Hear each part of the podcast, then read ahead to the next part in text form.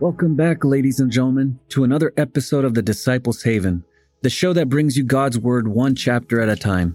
In today's episode, we're going to cover a controversial topic the separation of church and state. What did the founding fathers want for our nation? What were they intending? So, with that, we ask our Father to bless us by opening eyes and opening ears as we dive into His Word. Amen.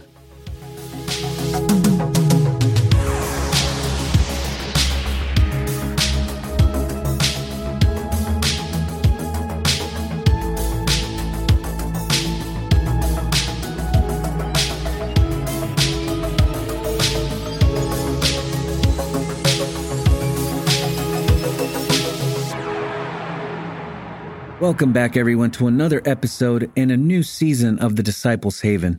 I'm your host, Jose Garcia. I hope all of you had a happy and safe new year. My New Year's was quiet by spending it at home until my entire town wanted to make it sound like it, I was right back in downtown Ramadi or Fallujah at the stroke of midnight. Well, I wanted to see about getting all of my past episodes put on YouTube, but I saw that it's going to be more work than anything. And on top of that, a lot of the audio files I don't even have anymore. So I figured moving forward, any new episodes are going to be posted on my YouTube channel, like this one. So be sure to tell your friends. Now, the separation of church and state. Where did that phrase come from? What was meant by it? Well, to find the answer to that question, we have to go and read Thomas Jefferson's letter to the Danbury Baptists and he writes To Messrs. Nehemiah Dodge, Ephraim Robbins, and Stephen Bass Nelson, a committee of the Danbury Baptist Association in the state of Connecticut. Gentlemen, the affectionate sentiments of esteem and approbation which you are so good as to express towards me on behalf of the Danbury Baptist Association give me the highest satisfaction. My duties dictate a faithful and zealous pursuit of the interests of my constituents and in proportion as they are persuaded of my fidelity to those duties, the discharge of them becomes more and more pleasing. Believing with you that religion is a matter which lies solely between man and his God, that he owes account to none other for his faith or his worship, that the legitimate powers of government rich actions only, and not opinions. I contemplate with sovereign reverence that act of the whole American people which declared that their legislature should make no law respecting an establishment of religion or prohibiting the free exercise thereof, thus building a wall of separation between church and state. Adhering to this expression of the supreme will of the nation in behalf of the rights of conscience, I shall see with sincere satisfaction the progress of those sentiments which tend to restore to man all his natural rights convinced he has no natural right in opposition to his social duties.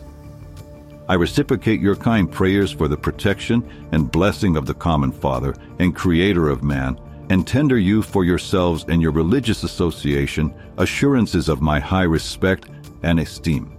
Thomas Jefferson, January 1st, 1802. That to me didn't sound like a complete separation between government and God. You see, Thomas Jefferson, one of the principal architects of American democracy, played a pivotal role. His efforts culminated in the Virginia Statute for Religious Freedom in 1786, which aimed to protect the rights of individuals to practice their chosen faith. This demonstrates a commitment to religious freedom rather than a complete separation. Fast forward to the drafting of the United States Constitution and the First Amendment, which states Congress shall make no law respecting an establishment of religion or prohibiting the free exercise thereof. While the language seems to imply separation, the historical context indicates that the founders were concerned with preventing the establishment of a national religion similar to the Church of England. George Washington, in his farewell address, emphasized the importance of morality and God in maintaining a just and free society. He spoke of the indispensable supports of morality and religion, suggesting a belief that these values were crucial to the success of the nation. Another aspect to consider is the traditional of inaugural prayers. Many of the early presidents, including George Washington and John Adams, included religious references in their inaugural addresses. This demonstrates a recognition of the role that faith plays in the moral fabric of our nation. Now, let's examine scriptures that emphasize the importance of involving God in our lives. Proverbs 3, verse 6 comes to mind, where it states, In all your ways acknowledge him, and he shall direct thy paths. This verse reflects the idea that seeking God's guidance leads to a prosperous and purposeful life. The Bible is replete with verses illustrating the blessings that come from involving God in our decisions. The book of Jeremiah, chapter 29, verse 11, assures us of God's plans for our welfare and not for evil, giving us hope in a future. For I know the thoughts that I think toward you, saith the Lord, thoughts of peace and not of evil, to give you an expected end. Then shall ye call upon me, and ye shall go and pray unto me and I will hearken unto you. And ye shall seek me and find me when ye shall search for me with all your heart. Now, let's explore the other side of the coin the consequences of neglecting God. In Deuteronomy chapter 8, verse 18, warns us against forgetting the Lord and turning away from his commandments, as it leads to destruction. In Deuteronomy 8, verse 18, God is explaining what can happen to a nation, to a people, when we turn away from Him and follow other gods or worship otherworldly things. But thou shalt remember the Lord thy God, for it is He that giveth thee power to get wealth, that He may establish His covenant which He sware unto thy fathers, as it is this day. And it shall be, if thou do all forget the Lord thy God, and walk after other gods, and serve them, and worship them, I testify against you this day that ye shall surely perish. As the nations which the Lord destroyeth before your face, so shall ye perish, because ye would not be obedient unto the voice of the Lord your God. Listen to the news after you're done with this episode. Look and see how much chaos and turmoil and evil our nation has turned. We have turned our backs toward God, and we are paying the price. Our children are paying the price. We moved God out of our schools, and now we have violence in our schools running rampant. This wasn't the case 50 years ago or so. Look at our government. All those politicians, Republicans and Democrats, look at how childish they are, how out of touch they are, and have gotten greedy to get more money and pass laws that benefit their lobbyists rather than their constituents. God warned us if you take me out of the equation, we shall surely perish. And look at us now. Our economy, our job market, our housing market, our individual freedoms eroding and perishing before our very eyes. As we reflect on the historical context and biblical teachings, it's fascinating to see a harmony between the intentions of the founding fathers and the principles outlined in Scripture. Their desire for religious freedom aligns with the biblical encouragement to acknowledge God in all aspects of our lives.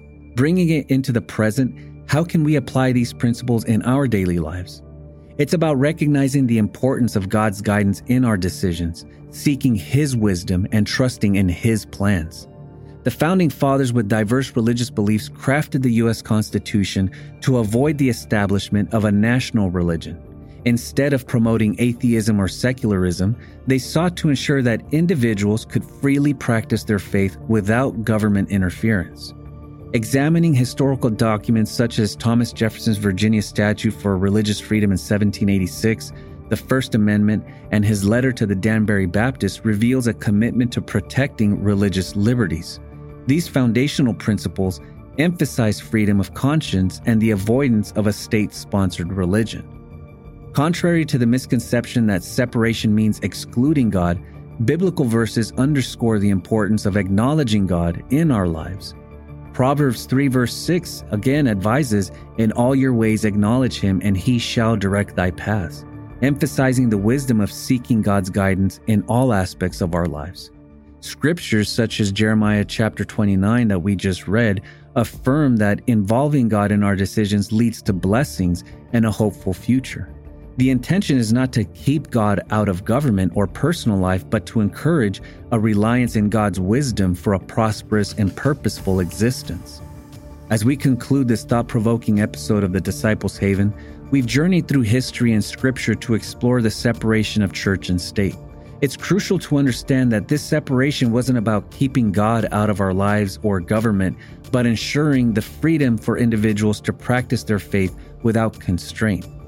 I encourage you to go on YouTube and listen and share the show. Simply search for the Disciples Haven on YouTube, hit subscribe, and join our growing community. And for our dedicated podcast listeners, don't forget to subscribe on your preferred platform, whether it's Apple Podcasts, Spotify, or any other. Your subscription ensures you never miss an episode, and it also helps us reach more people with our message of faith, history, and the importance of involving God in our lives.